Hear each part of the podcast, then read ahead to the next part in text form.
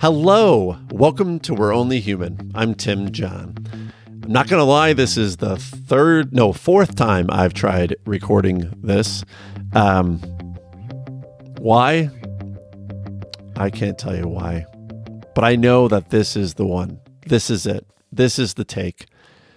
Today's guest, Melissa, I met her. I remember this vividly. I met her about a decade ago at the Chase Auditorium in downtown Chicago we're all there for this event for Technori, this organization at the time that threw events for Chicago startups and technology companies and organizations and just bringing everyone together to Rising Tide Lifts All Boats.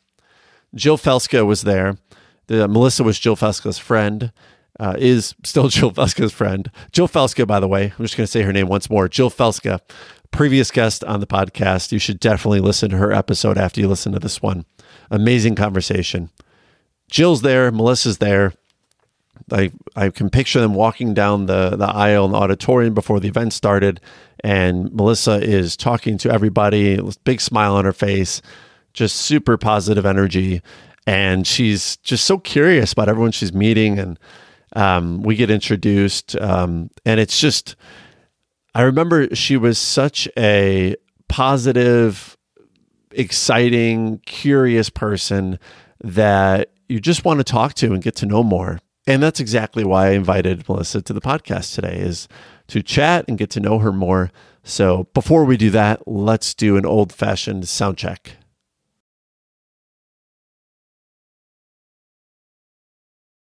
What did you have for breakfast this morning?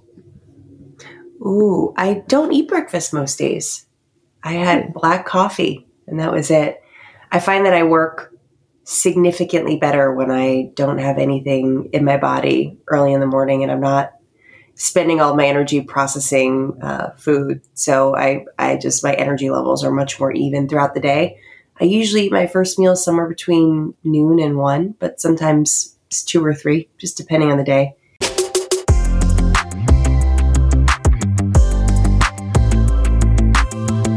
Today I'm joined by Melissa Joy Kong. She's a daughter, cousin, founder of Iceberg Agency. And these are my own words, but I think you're someone who loves golf. And uh, I think you're also someone whose mission in life is to inspire others to sort of lead the life that they want to, or sorry, live the life that they want to live. Um, like I find you very motivational. And I always, I also, and I share this with you. I find you to be a curious person who is a lifelong learner. You, you have always, to me, been someone who's constantly eager to learn and, and continue to shape who you are. But again, those are my own words. I'm curious if someone asked you the question, Who are you? What would you say? I think it changes depending on what season of life I'm in. But I've gotten a lot of clarity about this question in the sense of what doesn't ever change, the thing that seems to persist regardless of what I'm doing, how I'm spending my time, how I'm feeling in the given season of my life that I'm in. And the briefest way to describe it is that I am a woman on a mission to help people fall in love with the way they spend their lives. And that starts with making sure that I'm in love and intentional about the way that I spend mine. How did you? I, I would fully agree with that. Like that's I, you put it in perfect words. That's probably the best description of you I've ever heard. I'm curious though, um, how did you embark on that mission? Like, did you wake up one day thinking this is what I need to do? Was it a slow process? Was it always in the back of your mind? No, I think it's well. I think to have that amount of of clarity about myself, it took a great deal of doing the work, and the work being deep self reflection, mm. the constant and sometimes paralyzing analysis of how I spend my time, the thinking through of what really, really matters to me at the very root of who I am. And a big part of that has been the exploration of a lot of things that sit a little bit more above the surface and learning sometimes quickly and sometimes in a really hard, difficult, long way that the things that I you know culture tells me to care about are not the things that I care about and and it's even subtle things too like the very pervasive conversation that we have in our culture about productivity and how guilty people feel when they rest and how yes. anxious people feel when they start work at 905 and not 855 you know and uh, and so i think that it's come to me that clarity has come to me through a lot of life experience and learning. And um and that's changed over time. But i think part of it has been the byproduct of my natural inherent curiosity about pretty much every person i meet. It's not to say that i'm always deeply engaged and always ask you know big profound questions when i'm you know at the grocery store checking out but i think most people, if they were to describe me, one of the, the pieces of feedback that I consistently get is that they consider me to be somebody who is one of the most curious people they've ever met, meaning I love asking really deep questions and love asking really light questions that maybe no one has ever um, been asked before. There's something about that. I mean, my favorite compliment ever is that's a really good question and I I really enjoy the process of watching people's thinking unfold in real time about who they are, about what they're going through in their lives. And so that inherent curiosity has led me to some really interesting conversations and situations and work opportunities and life experiences that I don't think I would have had otherwise. Because so much of the joy and the richness of life, I think, comes from the way in which you choose to ask questions, answer questions, and engage with people. So, really, just presence. And that's taken a lot of time for me to figure out is the most important thing. Um, because so much of, I think most of our lives are not spent in the present at all. Like how much, how much of your day uh, today was spent thinking about the future, thinking about the past, being somewhere other than where your feet are that's most of us most days, right? Unless we're in deep flow work or in deep flow conversation with somebody, we're usually somewhere else. And when you think about time in that way, for me, it's been a reminder that life really truly is only happening when I am where my feet are fully. And so, to the best of my ability over time, I've gotten, I think, pretty good at being where my feet are. And um, I still think that I spend more than 50% of my time elsewhere, meaning the past, the, the future, or in dream state, whether asleep or awake. But um, to me, the goal, happiness, a, a lot of happiness is sort of rests in the goal of being increasingly more present and and in the moment. What What do you think the role of dreams play for you? Like you mentioned, you still probably do spend a good amount of your time not in the present, as we all do. But like, how do you balance wanting to be in the present with dreaming? Well, for me, dreaming looks a lot like planning. For some people, it looks really different. But I am a very thorough planner and have in part made a living off of helping people think through their actual time. How are they spending their time? How can they use it efficiently how can they use it expansively according to them right i always i always say i desire for anybody that i work with to have success on their own terms and everybody's terms are really different if if you really dig in everyone's terms are not the same as as sure. terms that culture maybe sort of forces us into so my version of dreaming looks very much like mapping out the details of my day my week my month. Just today, I uh, wrote out, I have this big jumbo wall calendar, and I wrote out sort of all of the things that I've got planned already for the next three to four months and kind of mapped out what the summer looks like for me, mapped out what work projects look like for me, created a bucket list of things that I'd like to do with the free time that I have, whether it be professional or personal. And that is my way of dreaming. It really helps me feel like I have a, a sense of my life and I can say, okay, these are the people in my life that I care about the most that I always want to make time for.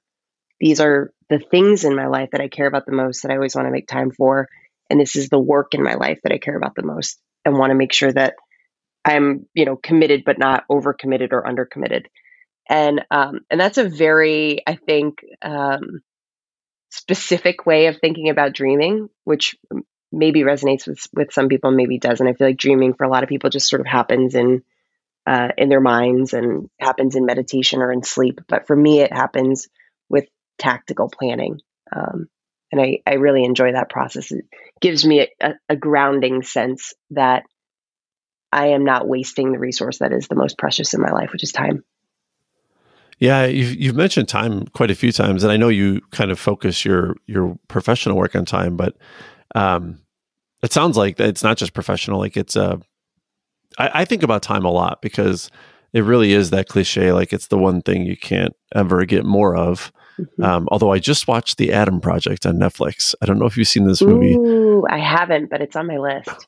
Oh, it's good. It's cute. It's um the premise of the movie is like uh this boy Adam from comes back from the future to visit himself at a previous time to to accomplish some goal and um just the way they present it as like time travel is a normal thing i thought oh my god what if that happens? But mm. until we figure that out time is not something you could get more of. And i do think about that a lot. Is there i think about it a lot because i think as i get older i think you know we're all running out of time. It's it's that simple. So as you get older and you have less time i think it's natural to think more about it. What, why do you think so much about time do you think? Like because like i said it sounds like for you it's definitely part of just who you are is like how do i maximize this time but also how do i just enjoy it as much as possible yeah i think we all care about time we just show it in really different ways Maybe that's not hmm. true. I, I, I don't know, but I, I would hazard to guess that most people are conscientious of time that they're spending, time that is passing, time that they're wasting. For me, I've always had this sense, like my biggest fear that you know that that pervasive question that that we tend to to ask one another often. You know, like if if you had one day left to live, what would you do with it? Yeah, yeah or if you had one you know week or year and regardless of the time length my answer is always i would call the people that i loved the most and i would just have one conversation after the other to tell them how much i love them and how much they meant to me my biggest fear in life is not dying it's dying without having a chance to say goodbye to all the people who have meant so much to me and all the people that i've loved and all the people who have made such a difference in my life and there's quite literally nothing else that I would care about. Like I'm so clear about how I would spend that last day if I knew that I only had 24 hours left, I would just have 24 phone calls with the, you know, 24 closest people in my life. Uh, or I would get them all together in a room and have one big party. That would be amazing and ideal. I guess I could like max out a bunch of credit cards since I wouldn't have to pay for it. That'd be cool. um, but uh, but yeah, that it, that I think to me guides so much of how I live my life now. And I don't I don't subscribe to the idea of constantly thinking and living like it's it's your last day because that can get you into some really bad habits quickly. But I do think like often when I'm in a group, one of my favorite things to do when the group is ending is to tell to go around the room and tell people regardless of how long I've known them whether I've known them for years or that dinner, that that meal that we're sharing. I will go around the room and tell everybody what I what I've loved the most about them and what has meant the most about them to me.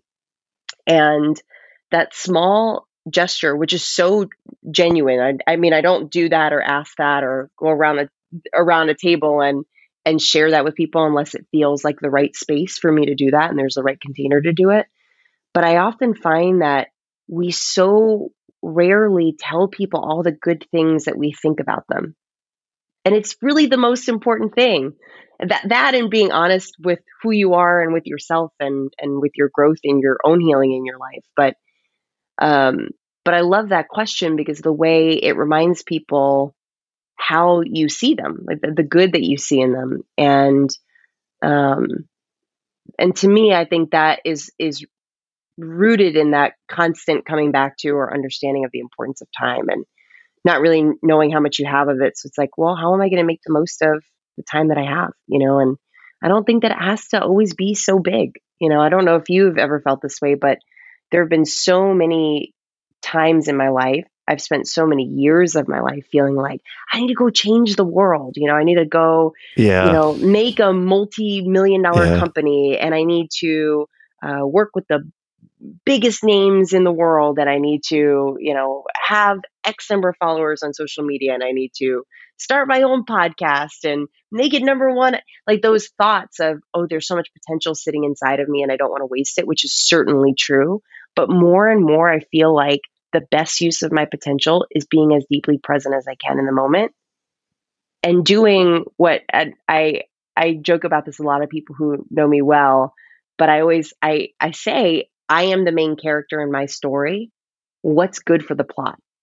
So so much of what I, like I do that. in the moment is just what's good for the plot.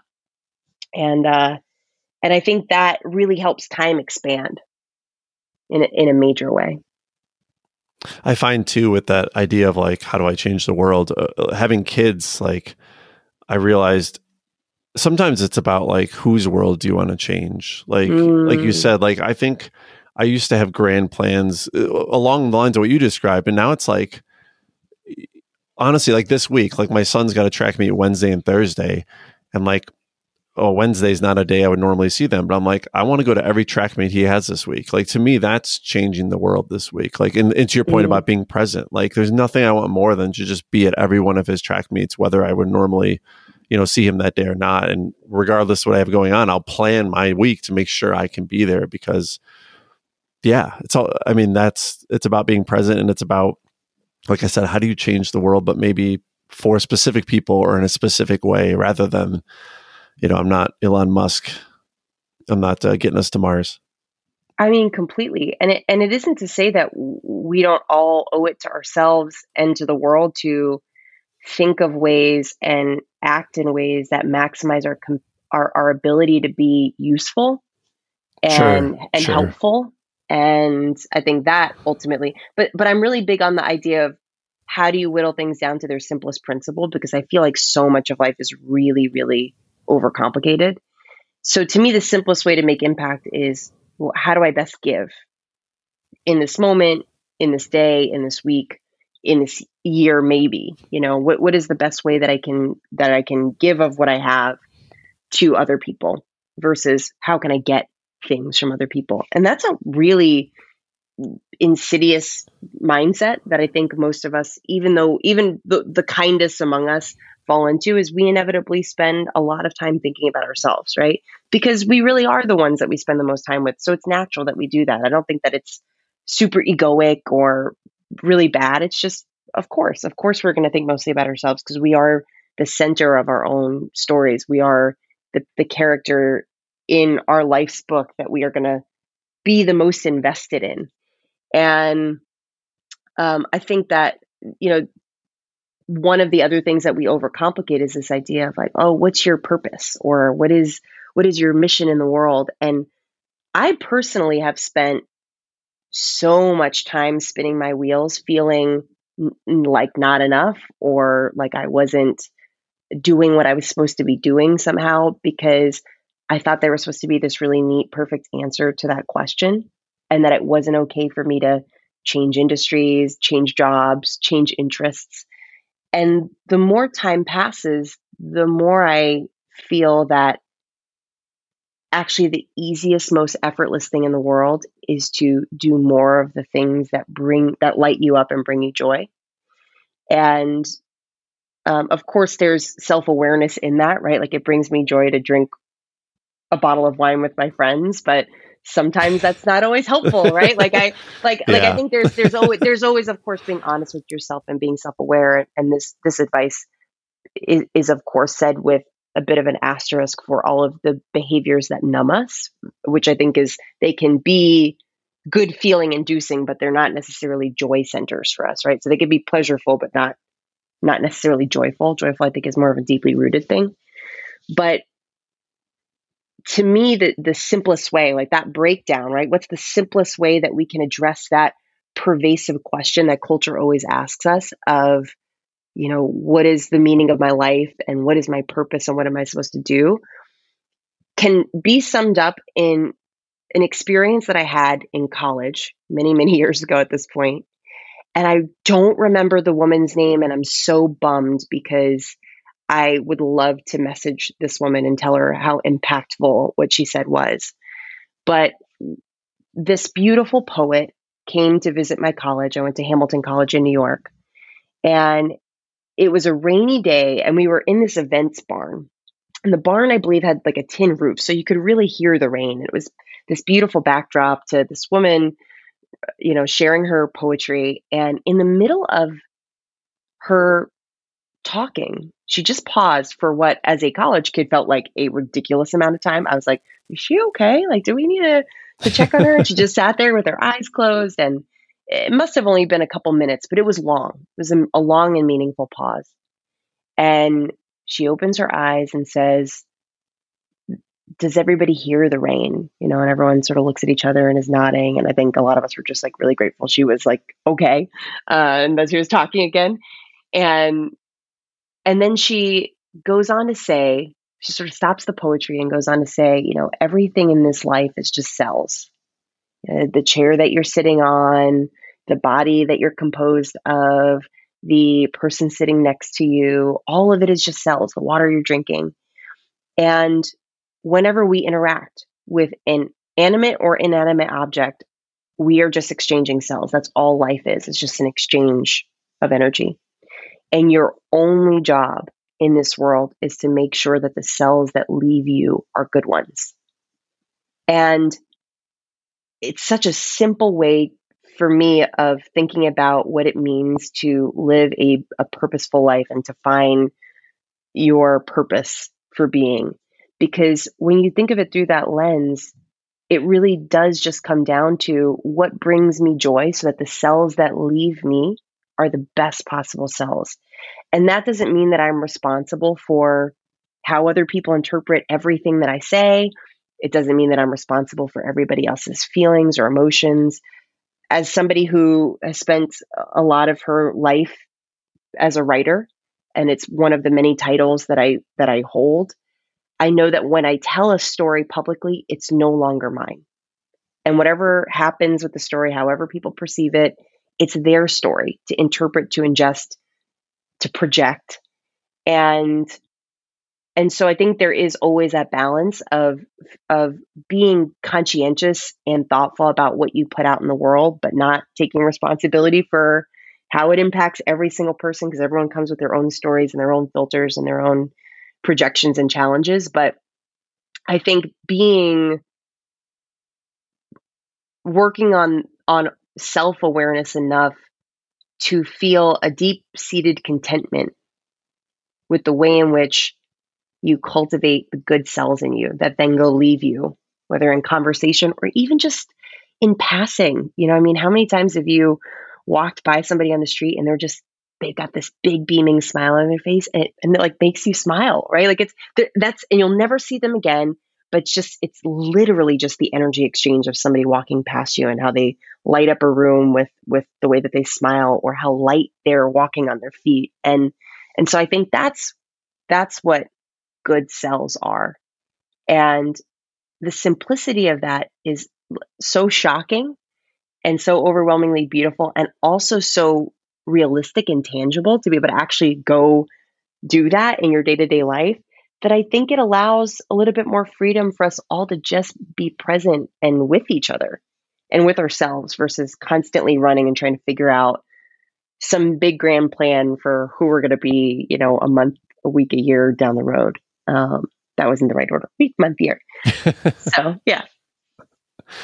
I love that concept. I've just kind of processing that as you say it, but it's so true. Like, I've I've thought about this from kind of a macro perspective too of when the aliens finally come to Earth and, and find this planet and just sort of look at what we are and who we are, like from that perspective, we're just this species on a planet.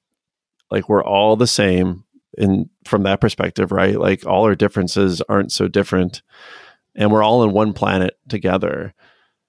And that's it right? Like everything else that's happening on this planet happens just at our little micro level. But when you zoom out, like we're just people on a planet. So I love like what you said or, what the poet said about the cells because it's it's so true. Like that's even I'm thinking about this. That's wild to think about because then you think about we're all just this little I don't even know what you call a cell, but this little like building block that has yeah. created all of this. Yeah. Yeah, we're just tiny little amoebas just floating around in the universe. Yeah. I mean, it. I always have this image of because the um, the Amazon is such an enormous, expansive forest, right? Like it's it is just the biggest, one of the biggest land masses on on the planet, and I, I always think of this image of me being like the tiny baby ant on a little leaf on a small bush next to a medium tree next to you know and the, you, Yeah, you expand it out yeah. and out. And you would never see it right? Unless you were right there you would never see the ant because it's so so so so tiny in the expanse of the whole thing. And that ant has no idea what the amazon is. There's no sense or no awareness of what the amazon is for that ant. All the ant knows is as far as that ant is able to walk in its lifetime, right? All that ant knows is the leaf that it's on and the soil that is underneath the leaf and how the sun is feeling or not, how the rain is feeling on their feet and on their body. And that's it. That's it. So I, I I'm, I'm amazed by how truly little we actually know. And sometimes you get little, this is why reading and, and listening to podcasts is so fascinating because somebody will, will say something on a podcast and you're like, I have never even thought about that in my life. Yes. Like I'll, I'll hear something and I'll Google it and I'm like, oh my God. You know, like as somebody who doesn't have children yet, I think about just the world of stuff that I don't know related to, to something as big as children, right? Which is something that a lot of people can relate to. And then you think about crazy stuff like astrophysics and multiple dimensions and deep fakes and like all this crazy stuff. Um, a lot of people would probably add Bitcoin to that list and like crypto. Um, but I'm just I'm just amazed by all of the things that we that we don't know and and um, I, I find that to be really fun and humbling. You know, I, I think that there's it's amazing, sometimes overwhelming, but amazing how much there there really is to learn. Yeah, it is. It is humbling. It's also just kind of awe inspiring. It is. I, I have a question for you. Yeah. I'm curious in doing all of these podcasts and these having having these conversations, what surprised you about being human? How has it changed the way you think about being human and how has it changed you? That's a great question. I think so many of us are Ah, looking. you said my favorite thing. I'm glad I could compliment you in the way that means the most. I think so many of us are looking for similar things um, as humans, you know, like maybe in different ways, but I think so many of us are are seeking it's almost like the you know a couple single or a, a couple simple truths almost, right? Like you know, like you said about being present, I think so many of us, you know, if we could choose, we would want to be more present in our everyday lives. You know, w- w- for whatever reason we might not be. I think we would, if given the choice. Although I guess I suppose we are all given the choice every day. But um, so that that's I don't know if that surprised me so much, but it's reaffirming. Maybe there's th- my kind of the inspiration for this podcast back when I started it uh, at the end of 2019 was there's so much value in understanding that whatever you're going through or the story you're living through, there's someone else out there also Mm.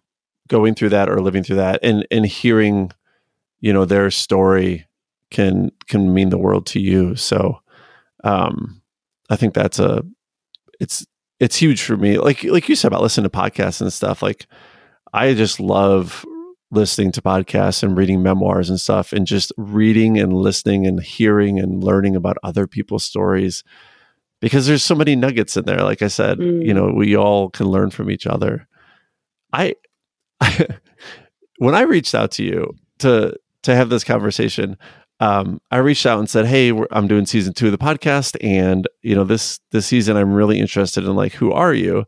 And you, you emailed back, and you said, "Who are you?" is my least favorite question. I'm in. And I, Melissa, I was cracking up because I'm like, well, first of all, I have to understand why it's your least favorite question, but also then, you know, the the the contradiction there. Then you're like, I'm in. I'll, I'll do this, and I thought to Mhm. myself, well, so I have to ask you, why is that your least favorite question? And why did you immediately agree to to explore it with me? um, it's so rem- the question is so reminiscent for me of that that first interview question. Tell me about yourself, and I always I always think that it's better to be specific because people get kind of stuck on on big questions like that. And there's so oh. many ways to answer it. Yeah always. I always get stuck. Like that question is so open-ended so open-ended and i'm like you know i mean i could talk i would much i you know i feel a lot more comfortable being on the end where i'm asking the questions i think some of that is my my natural curiosity and some of that is is I think when I'm in my when I'm in fear, it's my way of controlling is the ability to sort of like guide a conversation, to guide the energy in a room or or between a in a dynamic. And so, but it's generally a trait I'm I'm really proud of, and I like being on that end of it. Being on podcasts where where I get to be the guest is is usually really feels a little uncomfortable to to me because I just don't I don't like being the one who's talking all the time. Some of my friends would be like, "You're a liar. You talk a lot," and I do. Like in my in my close relationships with people, I do I do a lot of my fair share of talking. Um, but I, to me, that question is so challenging because the answer changes a lot. You know, I mean, if you had, if we were having this conversation three years ago at the start of the pandemic, I'd say I'm a woman who's feeling really confused or feeling really sad. And it's not that I didn't have a sense of what I sh- how I described myself in the beginning, you know, back in 2020.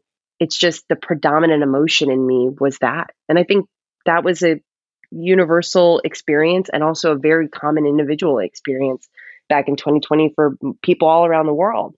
And and so that question is always a bit perplexing to me because I'm like, how much time do you have? Like, I could be here all day telling you about myself. Um, and and it it feels like I'm changing every day too. One of the most fascinating things that I've observed over the last several years is my mom changing. You know, like my mom's oh, interesting interest changing and her health changing, and forever and ever, she's been one of the most consistent figures in my life. Mom, right? Like she's just mom. She doesn't grow, she doesn't change, she doesn't shift. She's just mom.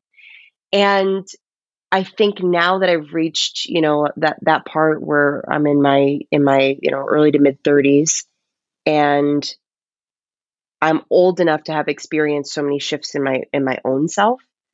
And now seeing her kind of in this new season of her life where she's getting older, she's going to be 70 this year.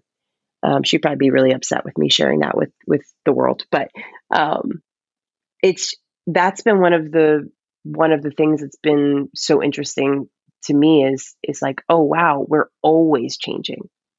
So this idea of who am I? I'm like, that's I, I don't I can tell you who I am right now today or how I'm feeling right now today. I can give you a bunch of the roles that I take on, but you know, even even who I am as a daughter is so different than who I am as a girlfriend. Who I am as a girlfriend is so different than who I am as a consultant. Who I am as a consultant is so different from who I am to someone on the internet who has a judgment about me and just maybe doesn't like me, right? Like I'm so many things to so many different people and so many different things to myself. So um I think the question feels really big and kind of messy and that's why I don't love it. Right? Remember, I'm I, I like the let's take out the big jumbo calendar and like map everything out as neatly as possible. So we're making sure we're like optimizing time and getting every packing everything in that we want to get done. Um, so I think that's why I dislike the question.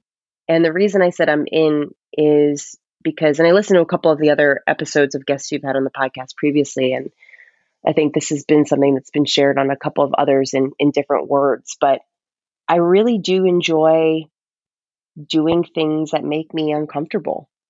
And I,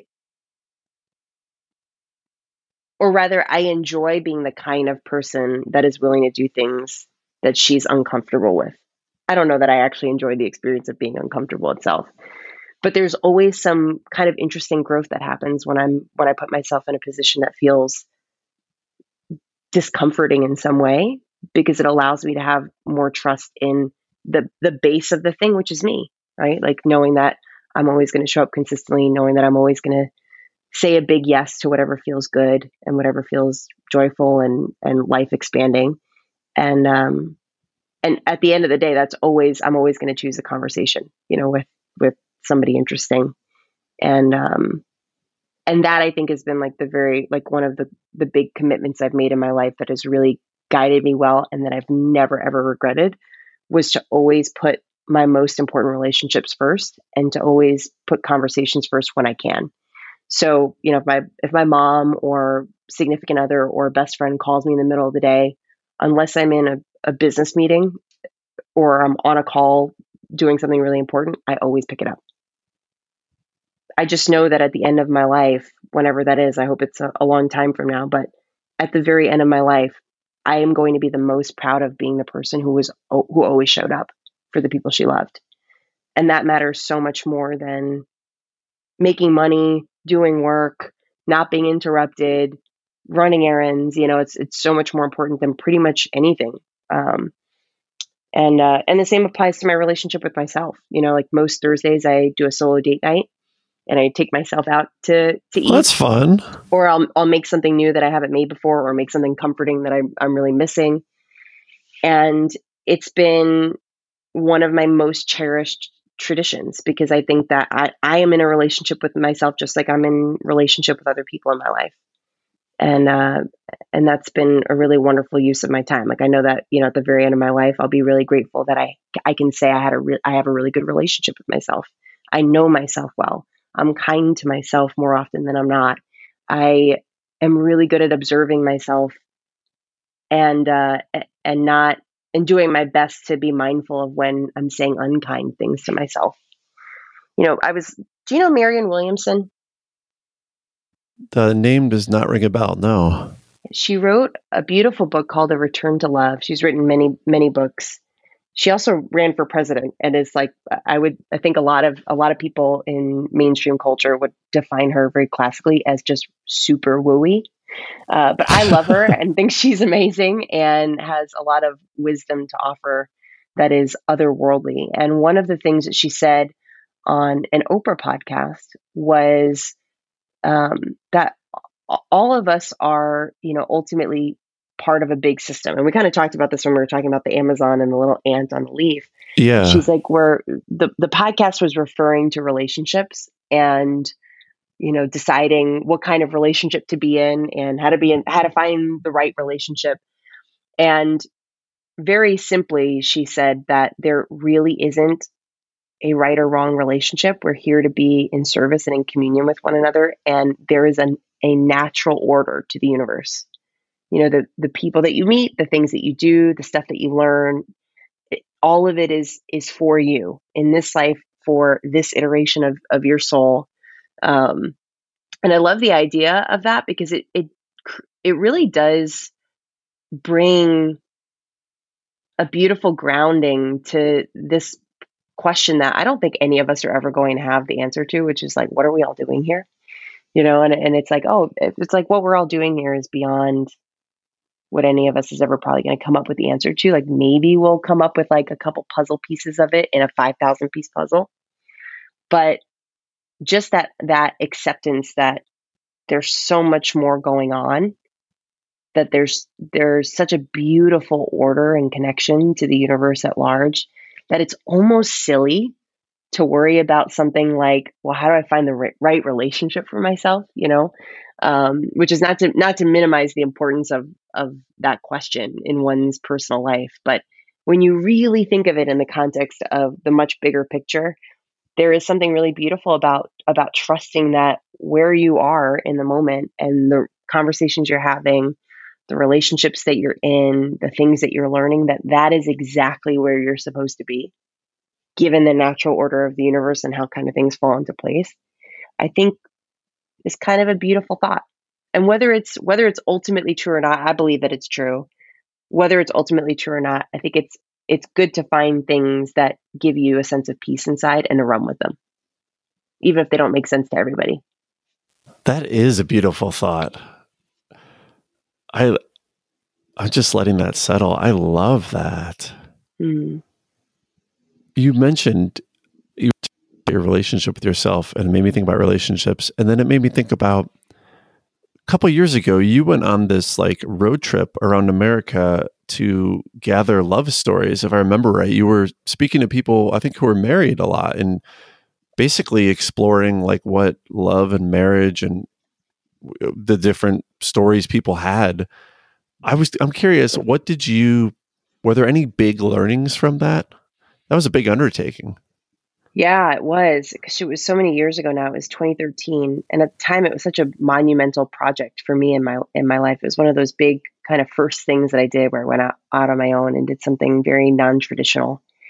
And I went with um, a guy named Nate Bagley, and we had a very um, untraditional start to our our trip. So we were introduced by a mutual friend of ours, and we did not meet in person until the very first day of our trip.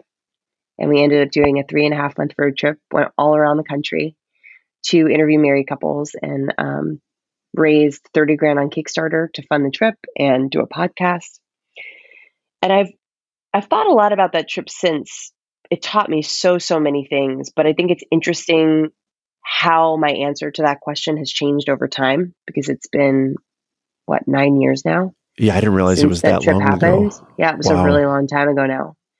And and I've I've thought about going back to some of the couples and um and seeing how things have changed or evolved and and kind of comparing notes like what what happens over that that time span because I think the average life of a marriage in the United States is somewhere between like 7 and 10 years, which is right around the period of time that has elapsed since I did the actual road trip. Um, Nate is still uh, very much doing like he this, this is like that was sort of I think a, a, jumping off point for what's become his career. He's very very passionate about um, about doing work to help relationships thrive and help marriages thrive. Whereas for me, I, I feel like I kind of went in a little bit more as a journalist where I was really interested in this one thing for a period of time and I wanted to absorb everything I could about it. And then I wanted to go on to like productivity systems and then I wanted to learn about golf, you know? So there's, there's, uh, I think we approach it from very different lenses, but it's fascinating thinking about my answer to that question now, eight or nine years later, because the thing that stands out so much to me now is one or two of my favorite couples from the trip and specifically my all-time favorite couple from that trip that like they imprinted on me you know when i met them. And their names are ty and terry schenzel. I'll tell the story very very briefly but they um, are from omaha nebraska. That's where uh, their family is. They have four wonderful kids. And they decided to start um, a church called the Hope Center. It was not a church, but it was basically a community center in North Omaha for um, kids to go to when they didn't have any place to go after school.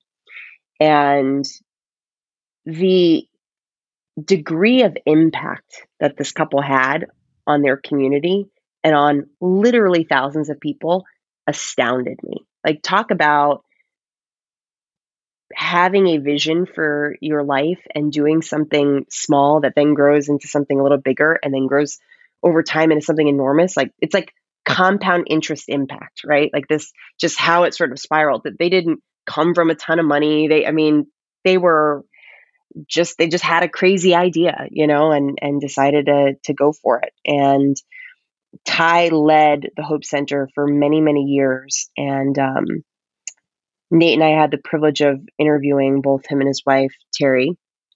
And I just remember walking into their house and it was like being blasted with warmth. Like you could just feel it pouring out of their home like sunbeams, you know, and it, like I just vividly remember that feeling. And we ended up staying and having a conversation with them for, I think it must have been like four or five hours. We left at like three in the morning because we got wow. to their house super late. It was like a, a, very late interview on like a Saturday. We ended up leaving super early morning because that was our only window that we had available while we were driving through Omaha. And we were so, I'm so happy that they made time for us because they were by far, I'd say, the best thing that I took out of that trip.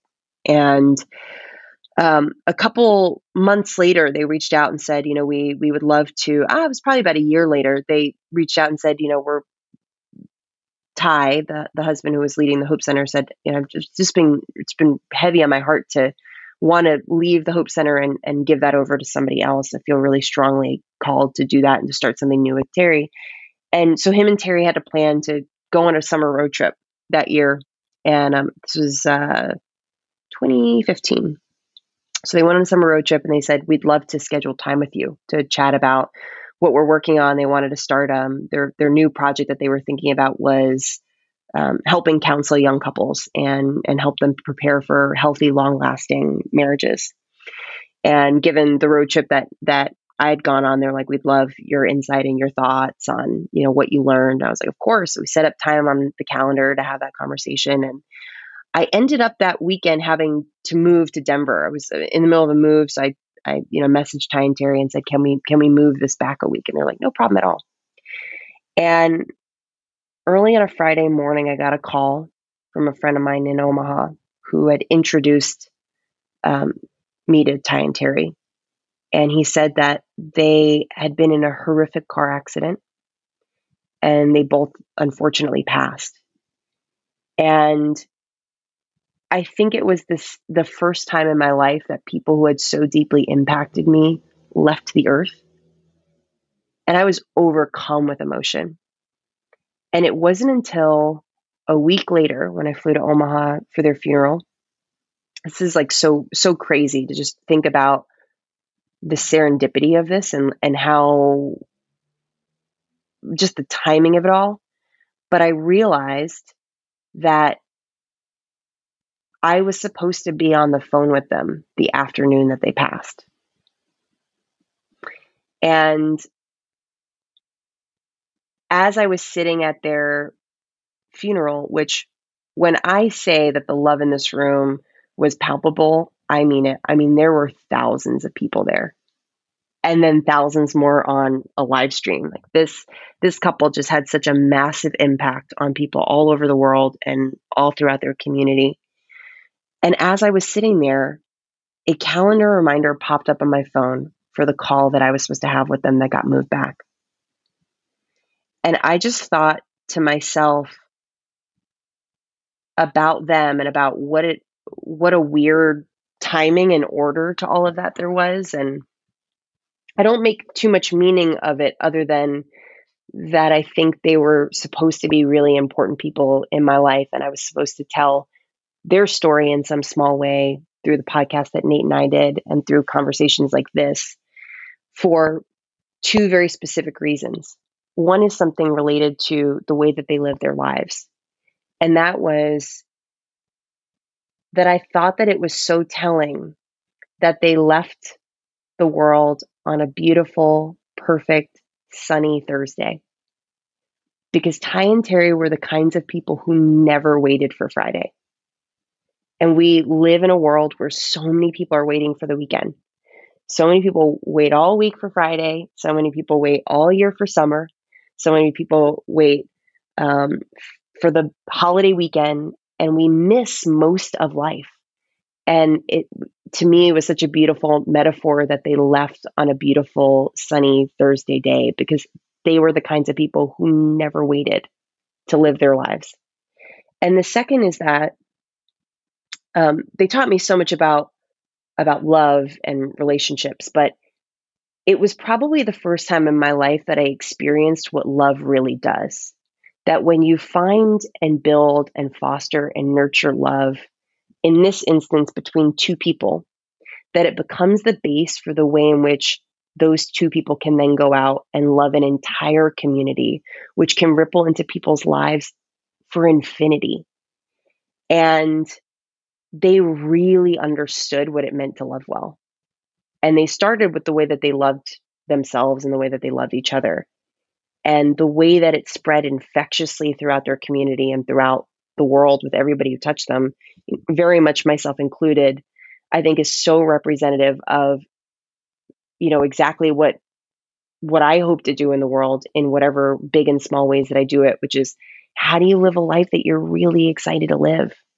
In the small things every day just by being love and by being you and letting yourselves be good ones. So that's probably the biggest thing that I remember from the trip in hindsight, which all these many years later, I think goes back to the ever present thing that the relationships we have in our lives are the most important, and the way people make us feel is what we're always going to remember. And that's what I take out of that trip. Of all the many beautiful couples I met and wonderful stories and lessons I learned, the thing that I think about is Ty and Terry. That's so beautiful. Do you think that they sort of, in, I mean, it sounds like they inspire the work you do now, and I mean, the way you live your life now? Most certainly. I think more acutely, they have changed a lot of my thinking about what I want love to look like in my life. And certainly with a partner, that's the biggest way. But then the way in which, you know, my partner and I show up in the world and how how we make people feel around us. And that's always been kind of the base root of how I think about my relationships, you know, romantically and my friendships too. Like really anybody that I spend time with or surround myself with, I I want people to feel like really loved and really cared for. And I want the most important relationships in my life to be catalytic for the people around us.